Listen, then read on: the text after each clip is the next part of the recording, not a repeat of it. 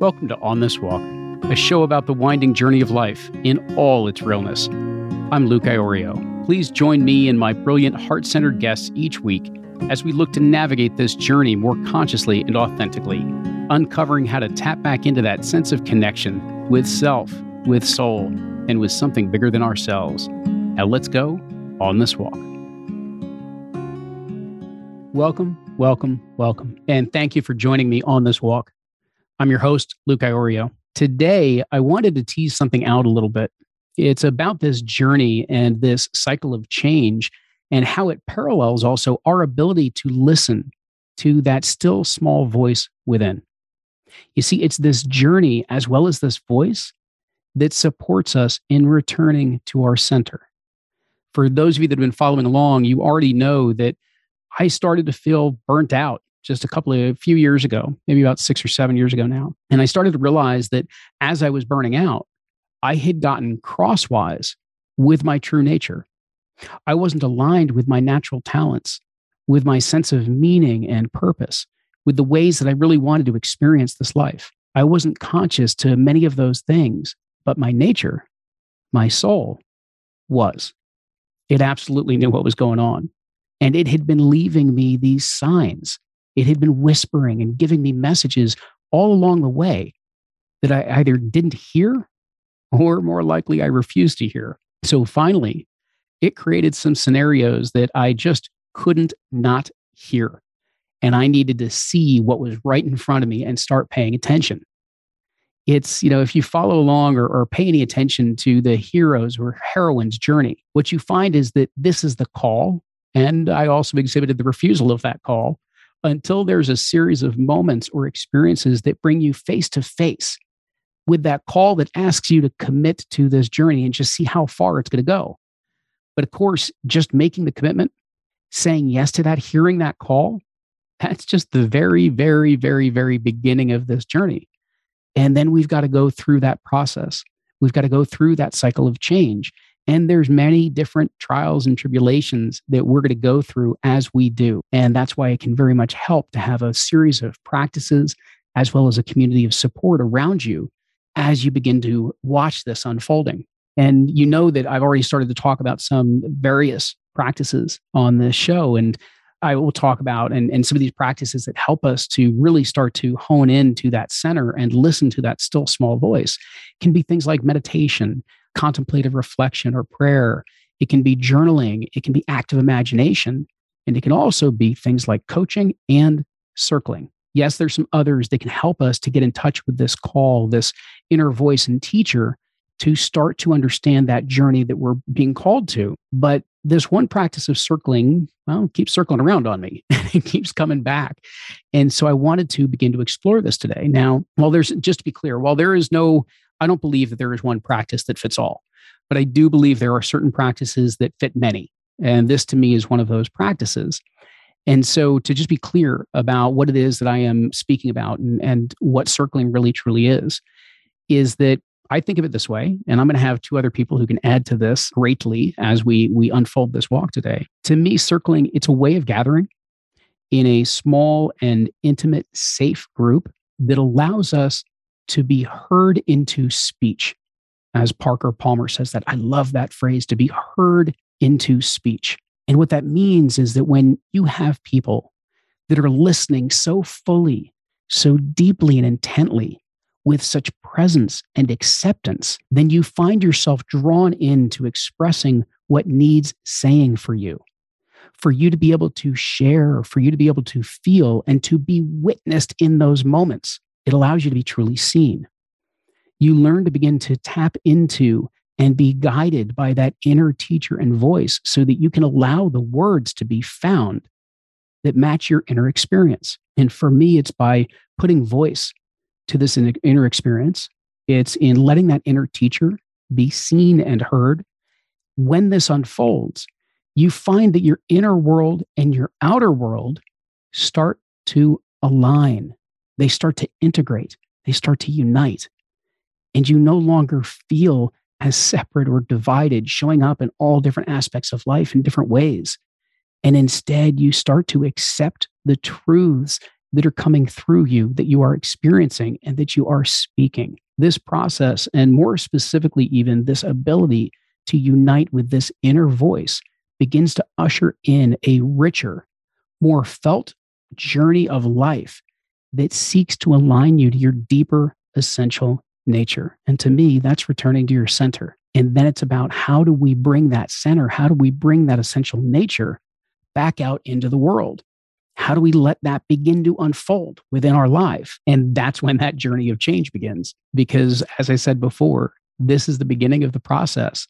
And it's also a process that to me doesn't really have a have an end to it. It's a constant unfolding through the whole of our lives.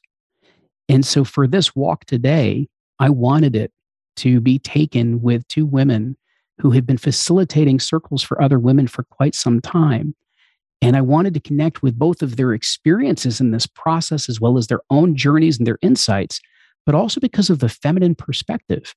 Because this stage of change, this beginning has, you know, this beginning that we're now on has significant aspects of learning to how to hold space, how to create space, how to move into a space of more allowing and receiving.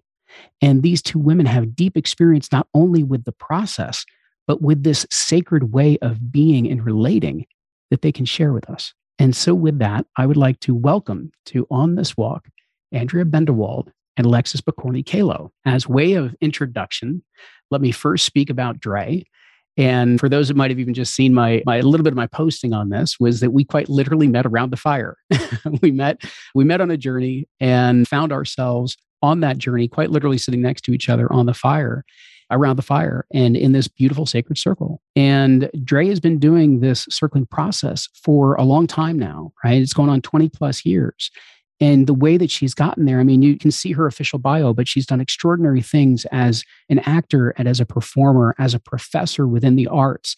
She found this process, though, along the way that allowed people, allowed women, allowed other professionals to begin to share and to understand their experiences in profound ways. And as you go through that and you go through that in a group, you begin to recognize you're not alone. You begin to recognize and learn from each other's journeys. And this is the work and the art of circling that Drea has been following for all these years. And then for the rest of you who've been following, you may also recognize Alexis Pokorny Kahlow because she joined us on the very, very first walk, actually, episode one. And she's the founder of Open Deltas. For those that may recall, one of the really unique things to me in Alexis's background was that she comes from that high performance culture as a sales leader and as a performance driver and you know just loving every minute of the type A side of, of the world and also found different ways of exploring more of her innate nature to bring that out which brought her to a completely different state of balance which is the way in which she is now able to work mm. with others in the world and bringing them back to their center and so alexis and drea Thank you so much for being here on this walk. Thanks for having us. I feel so seen. I feel so wow. I mean, let the circle begin. I feel seen. I feel witnessed. I feel heard. What a great platform this is already for us to just share our inner worlds and what it is we love about this walk that we're all mm-hmm. doing. So thank you. Thank you. Thanks for, for having me. Absolutely. Drea, actually, I wanted to, to maybe kick off a little bit with you. Originally, I, I think where I wanted to start was how you began distinguishing understanding when that small voice, you know, that still small voice started speaking to you and how you separated it from the mind chatter. But I guess maybe actually, if I take a half step back, I had to realize that I was off center to realize I wanted to hmm. move back towards center. And so I'm kind of curious what you recognized for yourself that how did you know that you were off center? Mm. And how did then that voice start appearing to you in ways that that brought you back? So I remember a very specific moment where I was an actor. I still am an actor, but I was that was my main gig. And I was a working actor and I was kind of climbing up the ranks and you know on TV shows, but wasn't enough. I had to be on the next TV show and the next one and the next one. And I was in a lot of pain and suffering, and I was confused and I was unhappy and I was depressed. I mean, you fill in the blank. I was it. I was chain smoking, drinking coffee, going after this thing, getting it. And at the same time, I was sitting in circles and leading circles and blissed out and piercing the veil and mm. as if we were doing drugs but we weren't but they were two separate worlds yeah. because i came from a background i grew up in new york city and i was a trained actress and the story was if you wanted to be a successful actress you had to give it your all and that could be the only thing that you ever wanted yeah. was the story and so i was living that story and it was kind of working because mm-hmm. I was mm-hmm. working, mm-hmm. but I was dying. And I had, thankfully, because I was by nature a seeker and I was living in LA and we had places like the Bodhi tree and people were, you know, we were like reading and sharing. And, and that's really like the spiritual world was my calling. Mm-hmm. But storytelling through acting was also a gift that I yeah. had. But it was teacher seeker number 500 that said to me, You don't have to be one or the other, you can be both. And it gave me permission to kind of pivot more of my energy towards circling. So I had always been circling, but it was like a hobby, a sidebar. Mm-hmm. It wasn't a life. It wasn't, I couldn't make a living doing this, which is where my aggressive mindset of like i have to make money i have to achieve i have to do more. The opposite of being present. I think the that pursuit of more and that definition of success that you had. I mean i, I so loudly hear that within my own journey of what i perceived success to be and what that achievement looked like I loved the story that I had told myself about how being an entrepreneur was the ticket to freedom. You become anything but free in that process because of the way you frame it. And so I chased it in a certain way that consistently made me less free in the way that I was doing it. And through a recent experience, and I'm not going to go into the depths of it. I'm going to talk about the vision quest I've been on in the future. But there was an element there and there was a moment there in connecting to the depths of nature where I felt like I got lectured by nature telling us how humans are always in pursuit of more and this more, this more, this more, whether it's more responsibility or more material or more activity or more busyness, because it's as if we're trying to fill some type of perceived emptiness that's mm-hmm. within us. And it's only when we recognize that it's a perception of emptiness that when we begin to reconnect and feel it at that level, that all of a sudden so much of that begins to fade away and this reintegration begins to occur in this really powerful way. Alexis, if you have just something you want to jump in on, by all means do so. But I, I'm certainly interested in for you when you because you you shared a little bit your story before with us, but noticed that divided life that you yeah. were feeling of right the weekends versus the weekdays were very very different. Mm. And so just anywhere you want to jump in with with kind of your own story of of entering into the conversation here. Yeah, and Drea, I'll give you kind of the background. I was living in New York City running sales and engineering business for Cisco, the IT company for Wall Street. So it was like I was this badass, like masculine woman, you know, who was, yeah, like calling the shots, getting the things done.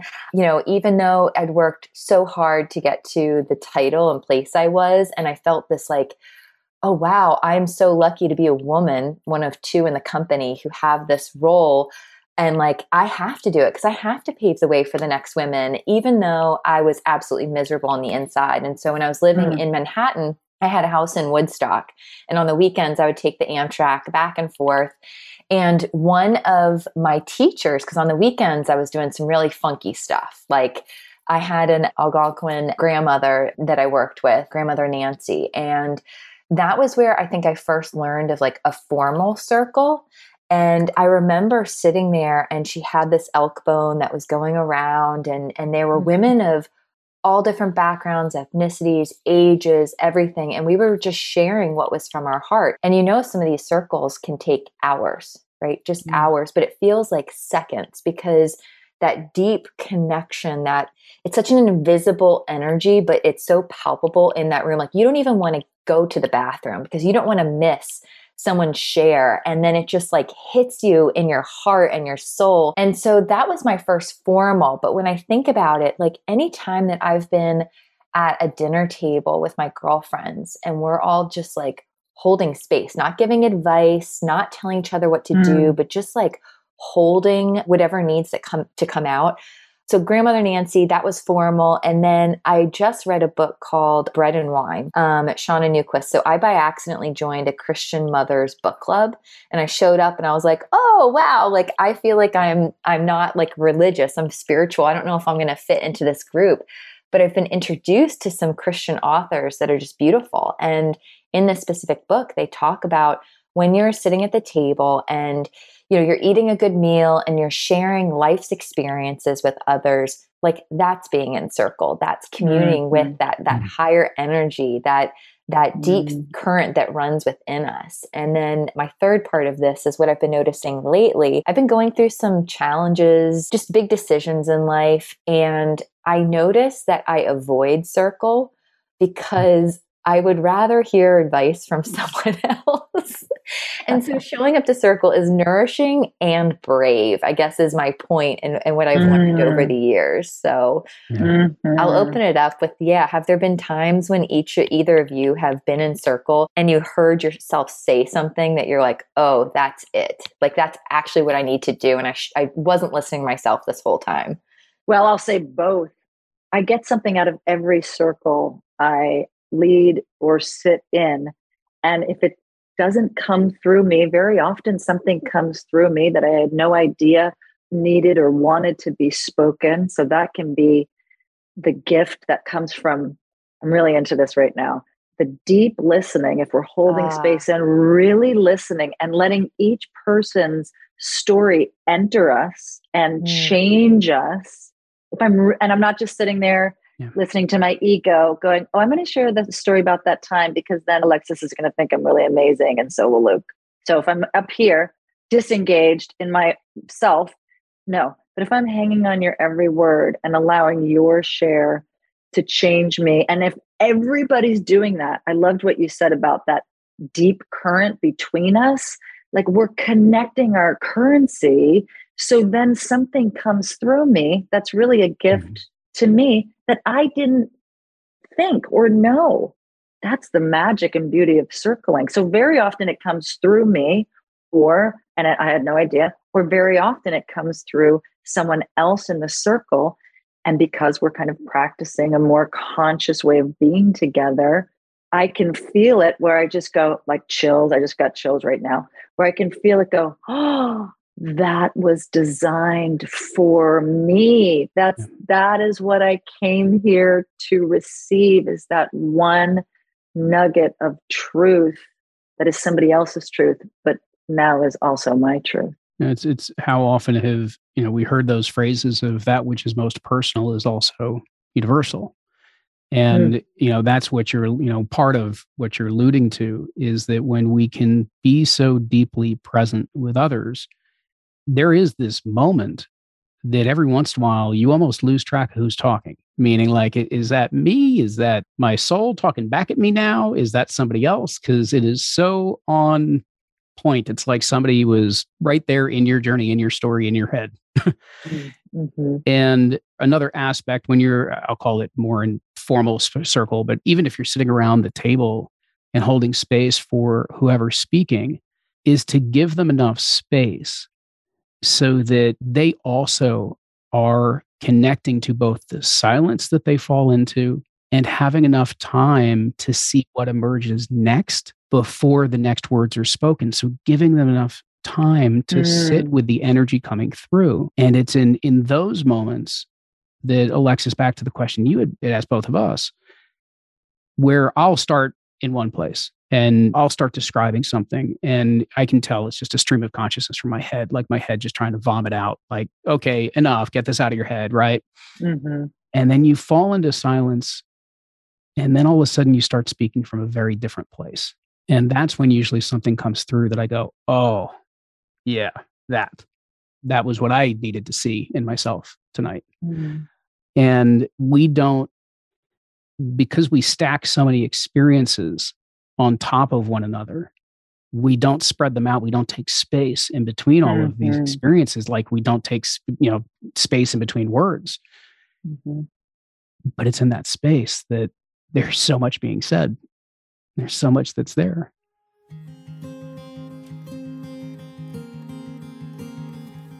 the The space in between has been following me around for more years than I can count. I've run from this space repeatedly. In the conversation we were just having, I recognized all the times in my life that I kept speaking so I wouldn't fall into silence.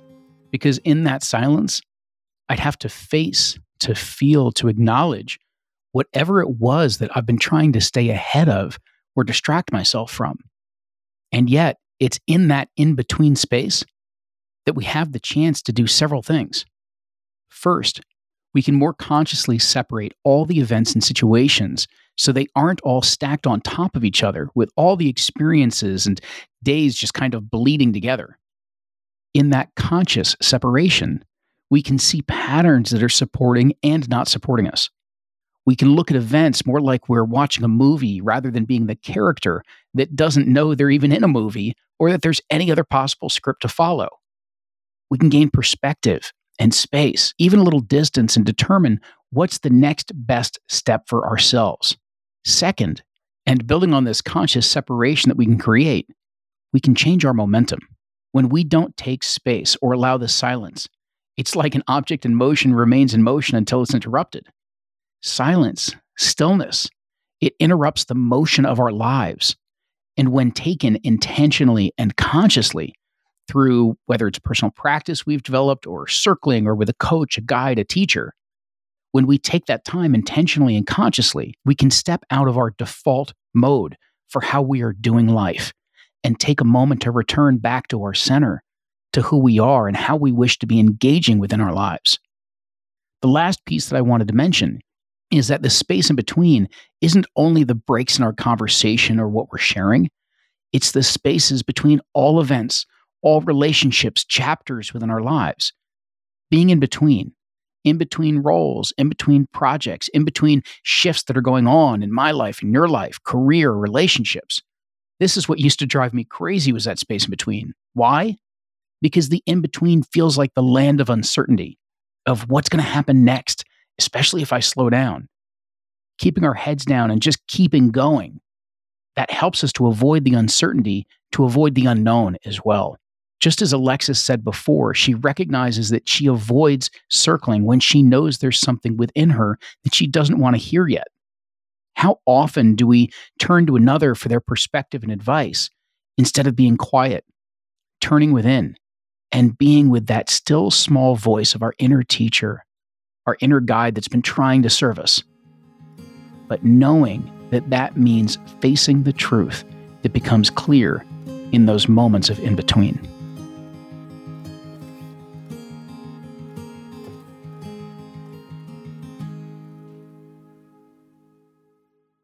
Before I, I kind of shift us a little bit, anything else that either of you would just like to add or comment on in terms of the process of circling, just to continue to give everybody a little bit of, of further context to.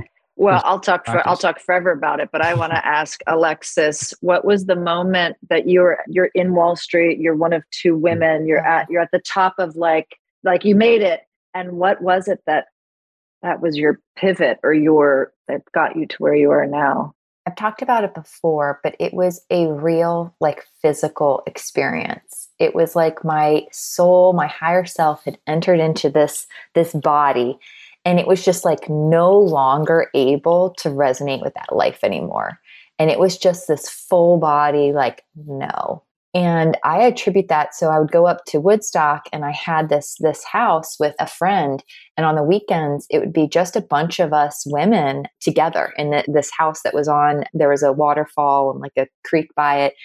And we would all just sit there and it felt very primal and it was it definitely felt like you know we'd been doing it for centuries our ancestors have. So to sit there and to just share and then to reflect and then to notice that it was no longer this thing I was saying, but it was something that was fully embodied.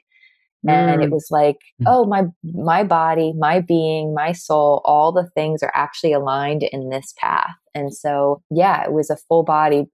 With that being said, I had fallen asleep one night reading this book about animal medicine and mm. they talked about the black bear and the black bear is intuition and healing and i had gone to bed thinking like do i leave my job what do i do here and the last thing i read was that when the black bear comes to you it's time for you to go within and mm. to listen truly to what's what's going on. So that next morning, I'm making coffee with my girlfriends and I'm about to head out to the waterfall to go meditate and just think. And my last conversation with her was, I really think it's time to leave. Like I feel it in my body. And she was like, well, then go out there and meditate on it and really like so I go out there and within two seconds, I saw like it's probably not a black bear, but it was a cub of some sort that was just sitting out there. And I've never seen a bear in Woodstock before. And it was just like this sign, like, yes, it's time. You know, nature, all the things are are coming Oof. together. So yeah, that next morning I went in and before I could even do it, my boss just looked at me and goes, Are you happy? And I was like, No, I'm not.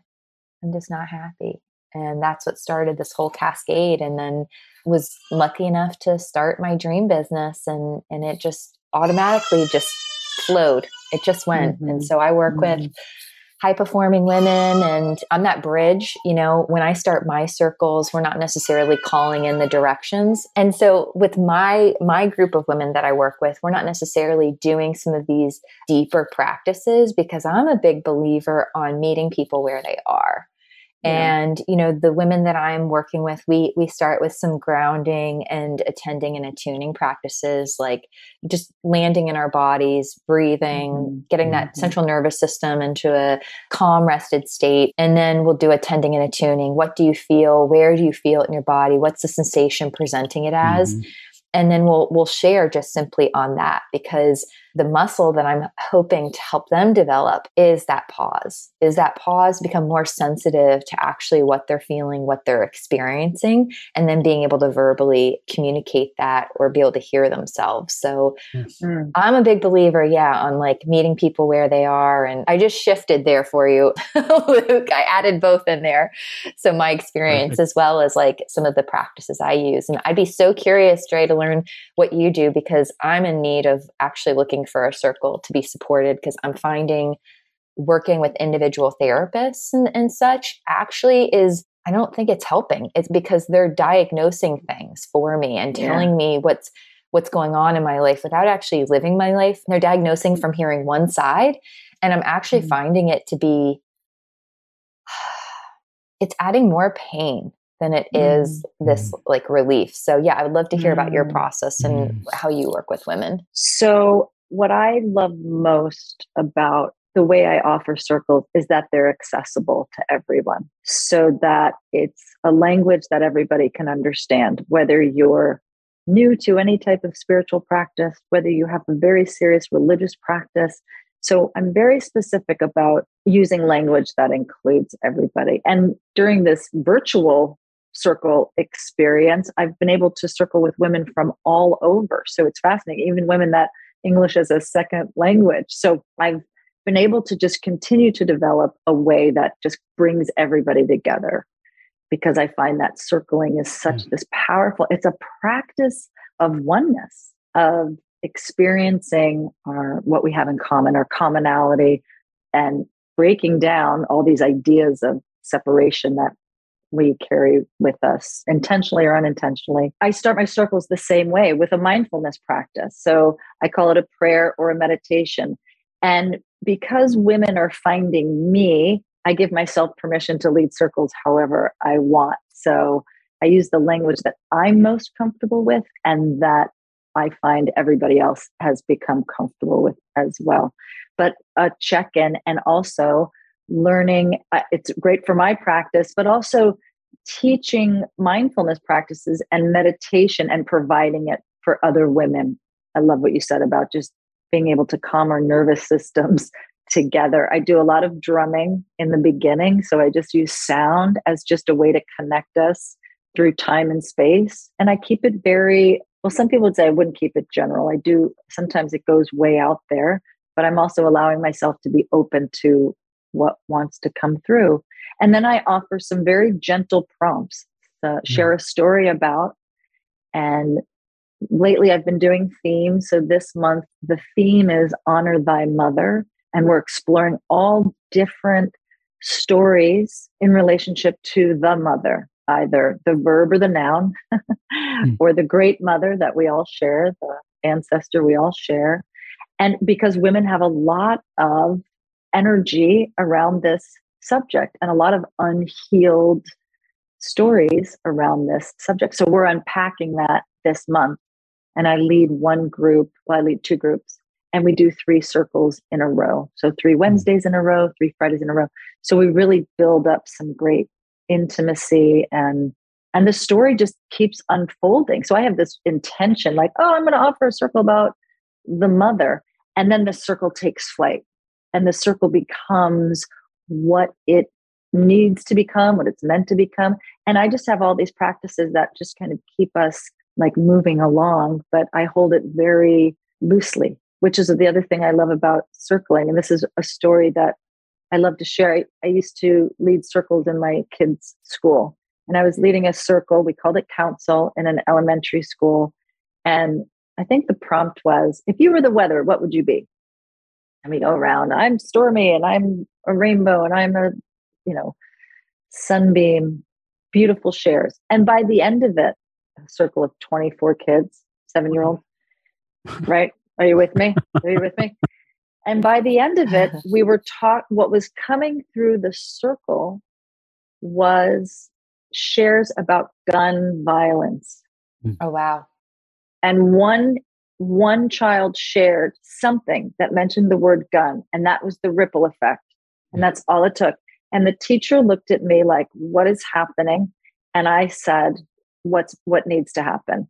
And so I, we leaned into it and we did another round. And I have chills on the left arm. Yeah. And we did another round of sharing. And what was going on was there was a lot of gun violence clearly in and around this school and this community.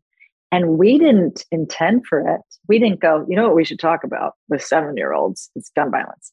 We started with the weather and but we allowed it, we allowed the circle to happen. And so that's one of the elements I always like to honor about circling. And I always like to share. And when I'm coaching facilitators, is that we have our lofty ideas, but that in how we create the container that we co create together to create that sacred space together, and then we allow the circle to happen A couple things that I just kind of want to draw out and then actually ask a, a follow up based on something you, you brought up. One is I did want to call out one more time just that importance of slowing the nervous system because when our nervous systems are, are so overstimulated right now, and that's part of why our attention's everywhere. It's what creates all of this extra mind chatter that we have going on. And it's the pursuit of the next dopamine hit that technology and, and all of the media and everything else is constantly searching for. And the challenge is, is that when we rev up to that degree, the only voice you can hear is the voice that is speaking out of your stress response and out of that fight, flight, and freeze mm. type of mode. And so that deeper voice can't be heard in that environment. It's being drowned out by all the noise. But when we do down regulate, when we drop in, what both of you described is that the depths of who we are, whether you call that our energy, our consciousness, our spirit, our soul, whatever your word for it, call it the force. Okay. Mm-hmm. whatever that depth is, it wants to speak and it wants to be heard. And I think, Drea, what you just described with these seven year olds, of there was something there that needed to come out for them because it was something that was within the depths that they were absorbing. But by giving them that opportunity, it begins to work itself out of their energy, out of their system, what, what was not meant to be stuck inside of their nervous system any longer. And so it's just kind of this beautiful space that allows the unfolding. It hmm. doesn't try to force it, it holds the loose agenda very gently in that process. What you brought up is what something I wanted to ask you both about is Drea, you described it in terms of you may do a series of three circles in a row in a month on a given theme. And my guess is that over that month, you're starting to see a deepening or an evolution that's beginning to occur from one to the next to the next for certainly for those that are able to, to take it in succession. And I guess that's a little bit of what I wanted to ask you guys about is what you see as people evolve with a practice, evolve into a practice like this. How they begin to merge those worlds, right? So, what's evolving, what's starting to come out of them, which then can lead to that reintegration of really who they are at their depths with the way they're showing up in life. Mm in my space, I've seen almost every woman in my circle change their jobs. If that's what you're meaning, like cause effect. And, you know, there are people who have been in their roles, you know, at companies for five plus years and they probably knew after day five that it wasn't a good fit. But, you know, we get stuck in that hey, this is safe, this is good, we'll just stay here. And so it's been really interesting for us to celebrate everybody's, you know, moves, transitions, and then going through with them in that process of, of how they're interviewing, right? The fact that when they're interviewing for these jobs, they're actually going, okay, this one pays more, but I actually like the people over here better and I feel safer with mm. those people. Mm. And making healthier decisions for themselves has been probably one of the most eye opening things to watch mm. people transition through. And it is interesting. I do a lot of, I do mindfulness training for corporations as well as the circles. And I was developing one and doing some workshops right now on resilience in the workplace. Mm. And so when we look at like our window of tolerance from a physiological perspective, mental, emotional, everything, we have this like window of tolerance that we can we can cope with adversity within. And when you look at the science, having social support is one of the number one ways you can increase your resilience. And I think mm. for Absolutely. not only women, but men as well, we live in such an individualistic society, right? Our culture honors like the person who is number one, the person who is, is the richest, or what have you.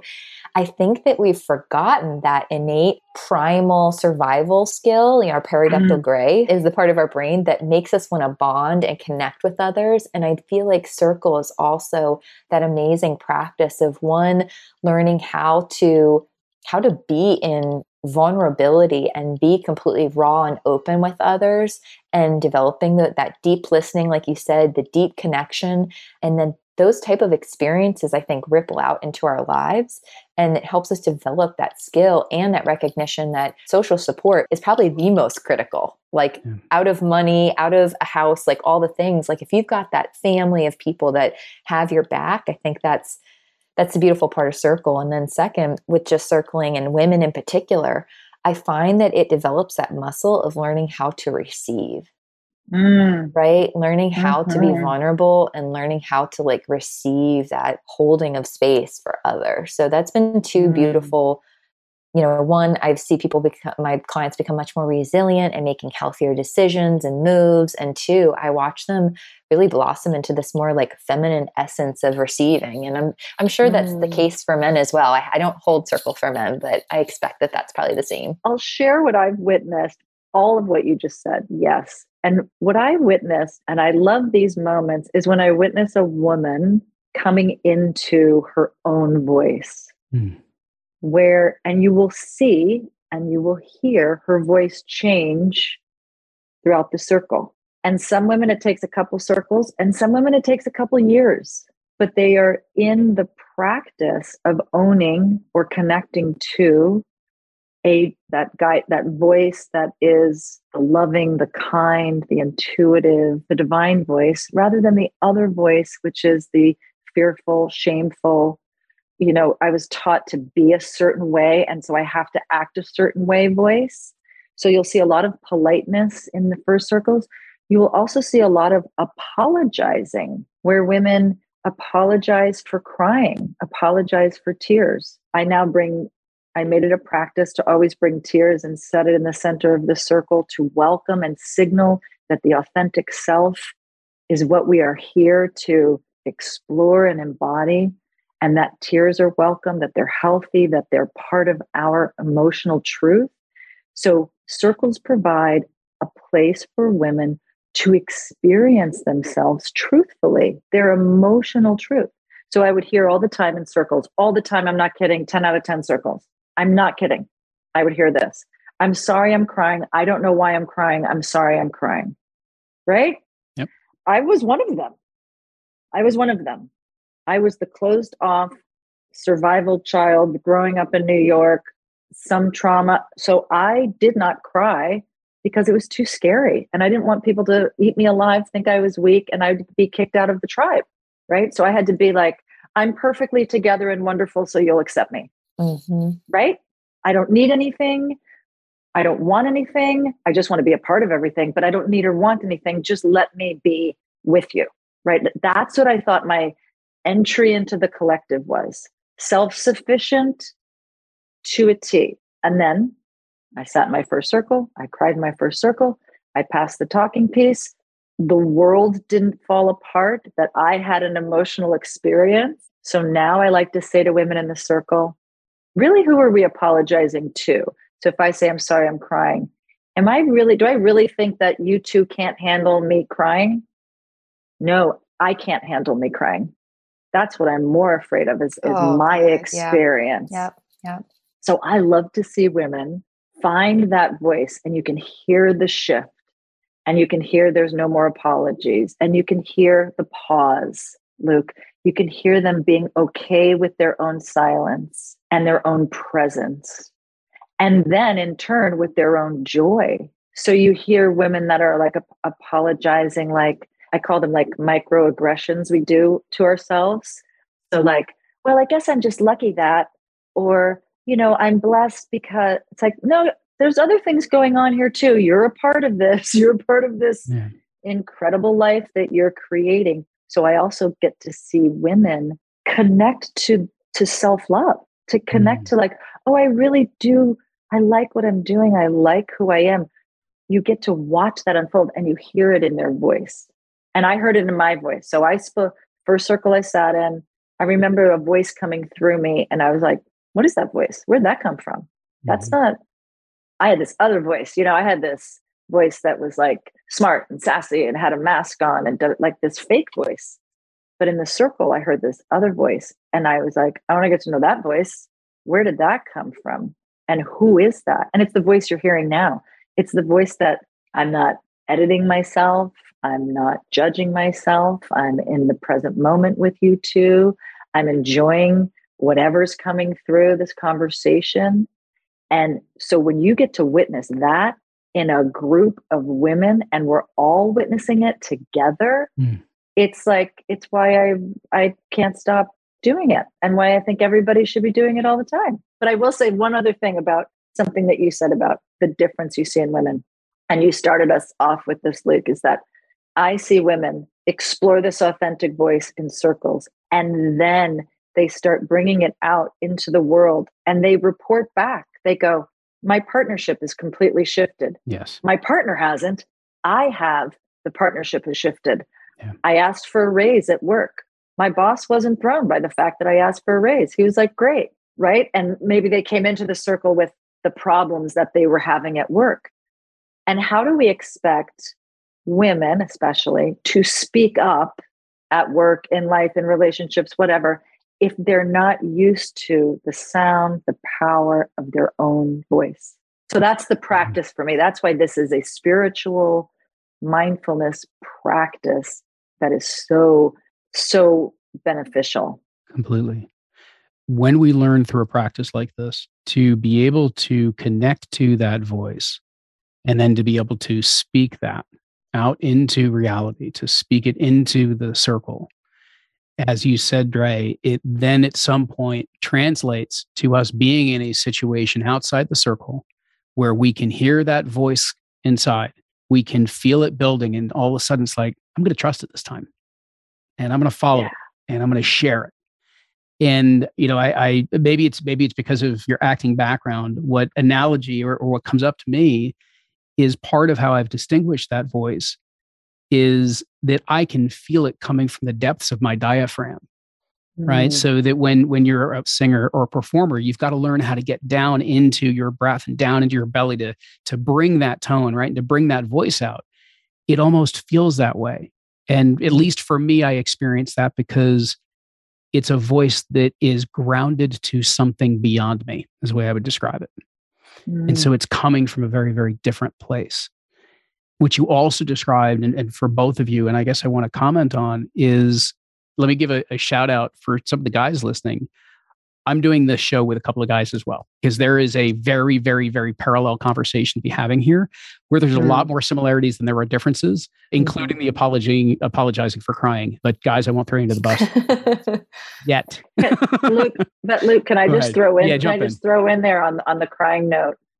I explore with us women. I say, if we're not crying, who's crying, and who who's teaching the the children, yes. or who's making it okay for the children, the young boys, yes. to, the, the the grown men to cry. Like yes. we all. So I love this parallel circles happening. That that we're all exploring. That this is a an epidemic of emotional Absolutely. stuckness.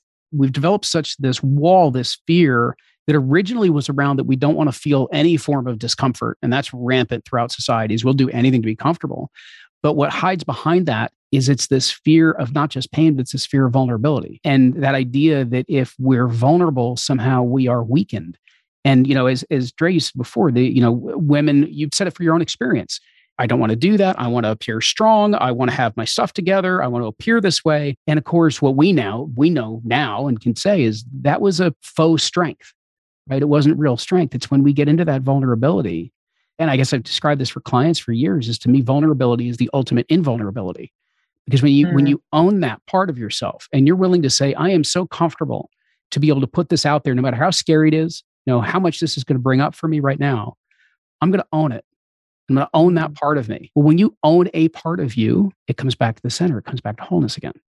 Mm-hmm. And you reintegrate that energy into the whole of who you are and it adds to your strength. It adds to that personal power that we all can tap into. Something else, just uh, Alexis, and I actually I want to I, I do want to pivot this just a little bit to squeeze this in, but just something else that Alexis you brought up that I didn't want to lose in this was in people learning to express this way, they move like some of the decisions that they need to make and maybe staying with with that job was one of the ones you referenced of, of working with people that they like as opposed to pursuing the next thing you're moving through this expression and through listening to this voice, you're moving what has been unseen into the seen, what was unconscious into the conscious.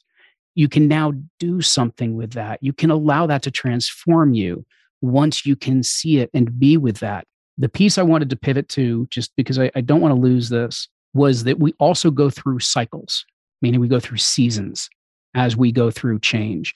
And the reason why I wanted to bring this up is that I don't want anybody walking away with, you know, this perception of, oh, I circled for a little while, everything got well, and it's this beautiful straight line off into the, you know, into the sunset, right? It's a lot more like a wheel, a cycle, a circle than it is ever going to be a line in any type of straight mm-hmm. direction that's for sure so i was just wondering alexis i know you talk to your clients and you use that that metaphor of the seasons to help them understand you know where are you in life right now? And so if you could just give me give us the two minute three minute synopsis of that perspective i know you could give us probably an hour on it. Yeah. At least and then some. The way i work my circles because i find that we're in this the society of like everything grows everything lives everything like blossoms all the time and i just don't that's not true and that you're going to struggle in life if you have that belief. And so I use the medicine wheel as kind of this guiding force to illustrate what's going on, what's the season of our life. And so every month I have a teaching that relates back to what's going on in that month in nature. And that allows us to kind of go, okay, during these, during the fall, we're focusing more on what things we're releasing, how we're slowing down our lives and simplifying life. In the winter, we're starting to honor repose and actually not doing anything at all, not death not the the art of death, but just actually nothingness, the void. And then in spring, we talk about okay, what how about all these ideas that are coming and then in May, May for us is the big month of like rooting down. So now you've in April and in March with the spring energy, you've mm. got tons of inspiration and ideas. Now let's see where we put our energy and what we root into and mm-hmm. focus mm. on, you know, throughout that growing season. So I like to use the analogy and just watching what's happening in nature as this touchstone for us to realize that life is always changing. And if it wasn't always changing and evolving and there isn't this cycle, we're going to struggle really hard and, and white knuckle it a lot. And so, you know, one of the practices we use in the circle is to find a tree outside of our home and just to like observe it all year yeah. long, you know, and notice like what's going on inside me as well.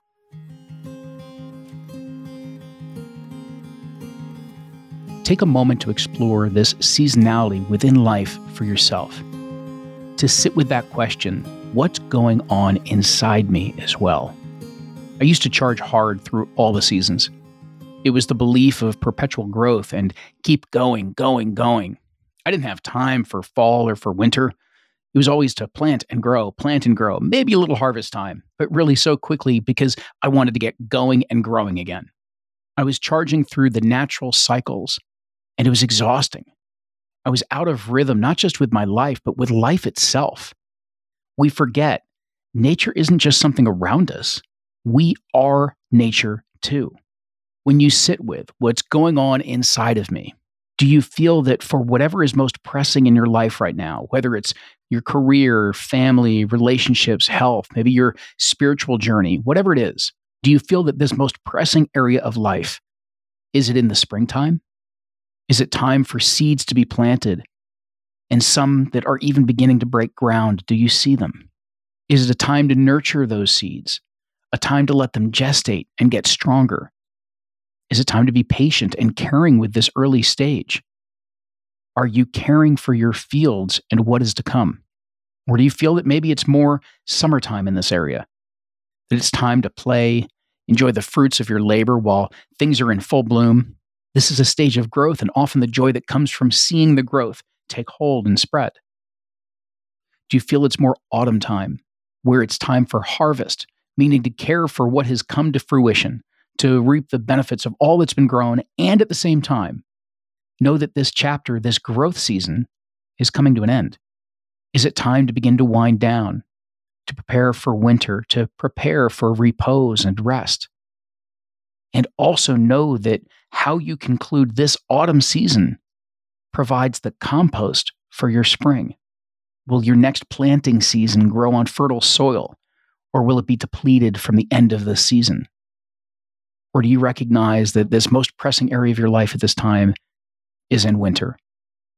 Is it time to rest, to go into repose, to allow yourself those moments of silence and stillness, to be in between, to allow that which is needed to go into death to do so, to be let go, so that space is created for the new possibilities that will come in springtime?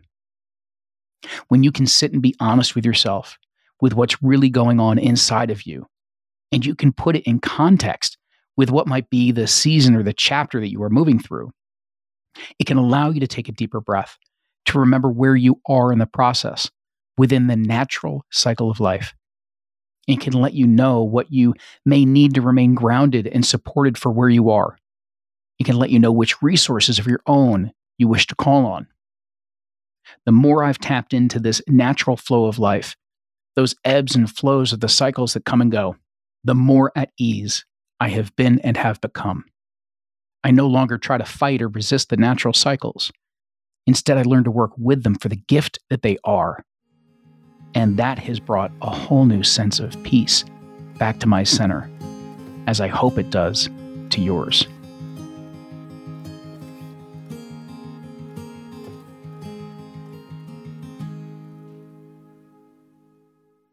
the question I, I just wanted to be able to ask both of you is what's the most prevalent season in your life right now? I think I'm the most alive when spring is happening. I've always loved it ever since I was a child. And that's when I think that's when like the biggest ideas come out of the, the incubation period from mm-hmm. from winter. And also we're here in Los Angeles. It's kind of funny. So we have like seasons light you know that i still that i still like we're not, we're not and we're not like in a cave in the snow but and it's so i love that how synchronicity is just always there for us i've just recently been meditating with my sweet tree in my backyard and observing her as part of this honoring the mother but just mm. just really fully aware of this tree the way you so beautifully described that alexis is a way to to honor the seasons. So I don't know where in my life I am, but that's all I have to say about it. It's just mm. like spring is my season. It is my, it's where I'm reminded that everything is cyclical, that everything comes back around, that it's mm. not stagnant, that this too shall pass, that everything has a, you know, that so much is happening in our favor when we're not even aware of it. And to me, that's what spring does. It's like, how did that happen? How did that mm-hmm. happen? Oh my gosh, I had nothing to do with that. You know, I had nothing to do yeah. with that. And look at that happen. So I think it just remind it just it's renewal and it's it's genius. Like spring is mm. is genius. Mm. Thank you for that. Mm-hmm. Alexis, what season is most prevalent for you right now? Most prevalent right now. So, like you, I think spring is kind of like my jam. I'm a May baby and I'm like triple earth signs and like mm. yeah, this season is is very much like just part of me and in all different facets. But as I've gotten older, I am so embracing this more feminine side of me and that like late fall, winter, when it's like, this is going to sound more like that mm-hmm. death and that like repose and that like stillness and silence in the void. I am really loving that. And I remember we took between Christmas and New Year's, and not on purpose because of COVID and and some other like sicknesses in our house. We were we were just like in repose for a whole week. And I can honestly say that it is probably one of my favorite memories. I will always go back to what was like one of my favorite experiences living. And that week of like mm. stillness and being in the womb, whatever it was with my family was like such a mm. sacred experience. And it really transformed, I think, the way that I value the seasons. And then I'm personally right now, I don't know what season I'm going through. I'm going through this like crazy chaos of like one day it's a tax bill that comes then there's a flat tire on my stroller like just travel plans that keep getting like messed up it's this mm. kind of like chaotic time and it was interesting because yesterday I, I hit a wall with some stuff and i was just i was at my point of like i can't do this. I have no resilience. And what i realized was you know, this is my storm. This is how mm. trees actually, their roots mm. get stronger, right? And so this is my storm to help me realize that these 3D experiences are just the, they're nuisances, you know, they might be something, but mm. they're nuisances. And I can choose to like go back into that vertical plane of like, what's the greater picture here? And the greater mm. picture is sitting more stilly in that, in my center. Mm. So mm. I don't know. Maybe maybe I am in spring and just so many things are coming to life and yeah. you know mm-hmm. falling away. But it's been a real opportunity for growth for sure over this past month. For me, in terms of what's prevalent, it's interesting. I think on, on the most prevalent side is like this very, very, very early spring kind of energy that's going on for me right now because while there are there's a few things that are beginning to maybe create roots and things like that a lot of it is still exploring like what do i even want to plant? What are the seeds that i want to put in the ground right now? Mm. and so it's this time of there's a lot of possibility but there's also a lot of uncertainty to it because it's it's kind of like right in between those seasons. So that's what i'm a part of what i'm walking with right now. And I think the one thing I reflect on just to, to hear you guys talk about the seasons the, the way that you did is how much I have fallen in love with the dead of winter. Mm. Not something that I would have told you a long time ago. Mm. And it's mm-hmm. there is something that is so beautifully stark and bleak and quiet and still about winter. It's like my favorite time of the year to be out in the woods and you just you you could hear a pin drop when you're out there in the winter. And believe me, I love hearing the birds in the spring, and I, you know, I love the the way that the warmth comes back from the sun and all that. Mm. But there's just something about that that starkness that is a very nice juxtaposition and gives you a lot of appreciation for where we are in the spring hopefully that that many of you are experiencing right now. Mm-hmm. the question that came up you know just just popped into my energy before we wrap up alexis as i as i heard you and maybe i'll go to you first then to drea. What's life asking of you right now? I think it's asking me to go in and invite more of my higher self into my daily life. Mm. to live from that place create more space for her. Mm-hmm. Beautiful. Drea, how about for you? When you and I started talking, Luke, I said when we before we started the recording, I said, "Oh, it's happening. I'm getting I'm getting distracted. I'm getting busy again. I can feel it." like I'm wiped out.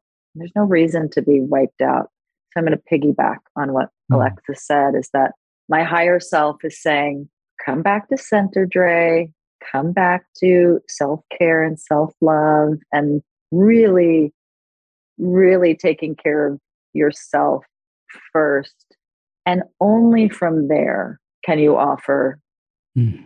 your gifts, your guidance, because that is what I am most drawn to is guiding other women to the same practice. So that's what's being brought to me right now is yes and yes and you can do all these amazing wonderful events seeds you've planted a long time ago that are now coming to fruition mm.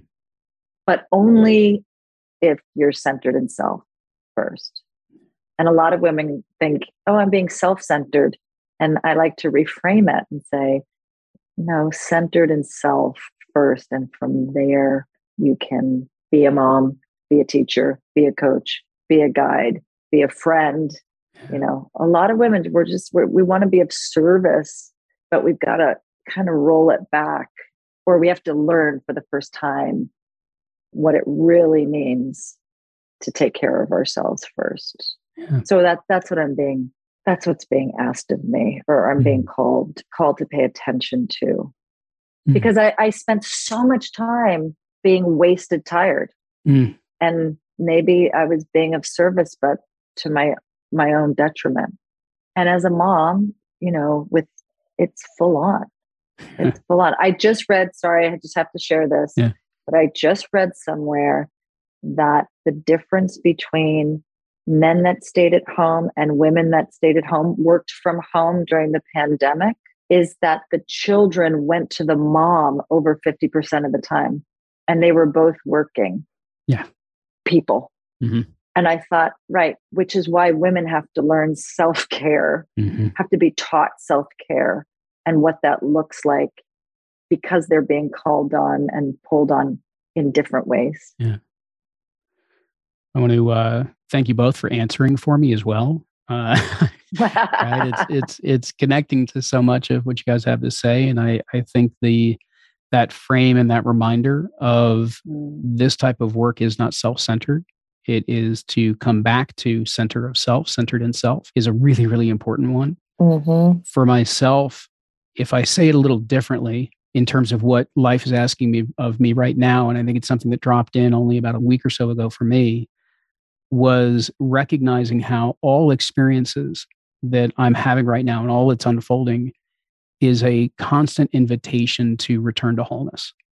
Mm. And so that even those moments that feel like they're pulling me out of center, those moments that feel like they're out of alignment, you know, anything that feels like dissonance or is distracting me in some way, even those moments are helping me see a part of self that is still fragmented in some way. And if I can be present to that, mm. if I can be present to that energy, then I can see it again and I can own that part of me again. And then it comes back to center, it comes back into that wholeness. And it's part of at least what my experience has been is that the universe, God, spirit, the force, Yoda, whatever you want to say, is constantly doing this for us. It's constantly offering us this invitation to return to center. And it's through practices such as circling or meditation and many of the other ones that we mentioned. that there's something very unique about circling to me because mm-hmm. it's just this group mindfulness process, this this mm-hmm. collective process. It's extremely unique that feels like we're circling back to center in the process.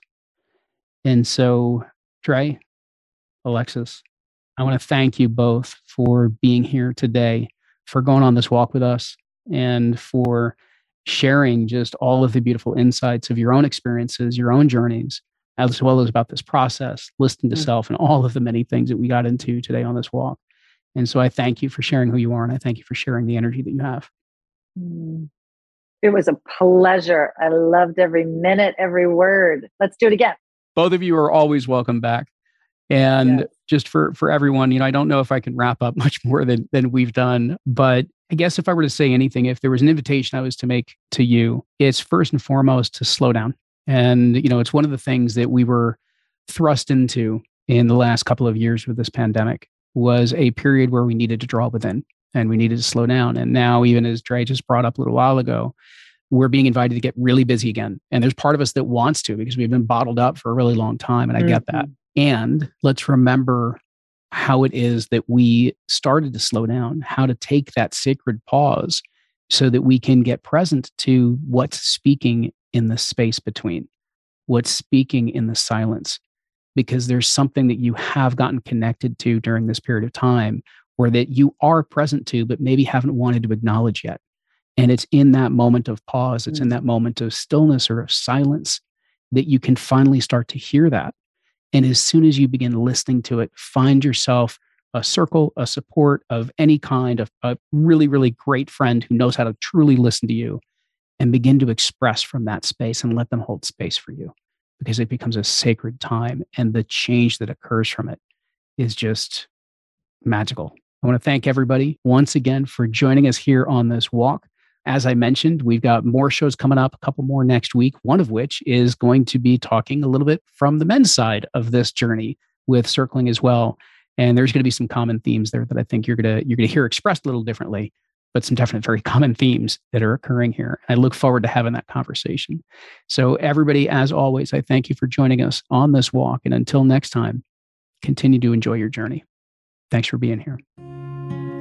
Thank you for joining me for this episode of On This Walk. Before signing off, please subscribe to the show and don't miss a single episode. Also, please rate and review us. This helps me greatly in getting the word out about this show. And remember, this is just the start of our conversation. To keep it going, ask questions, add your own thoughts. Join the ongoing conversation by just heading over to onthiswalk.com and click on community in the upper right hand corner. Free to join until we go on this walk again. I'm Luke Iorio. Be well.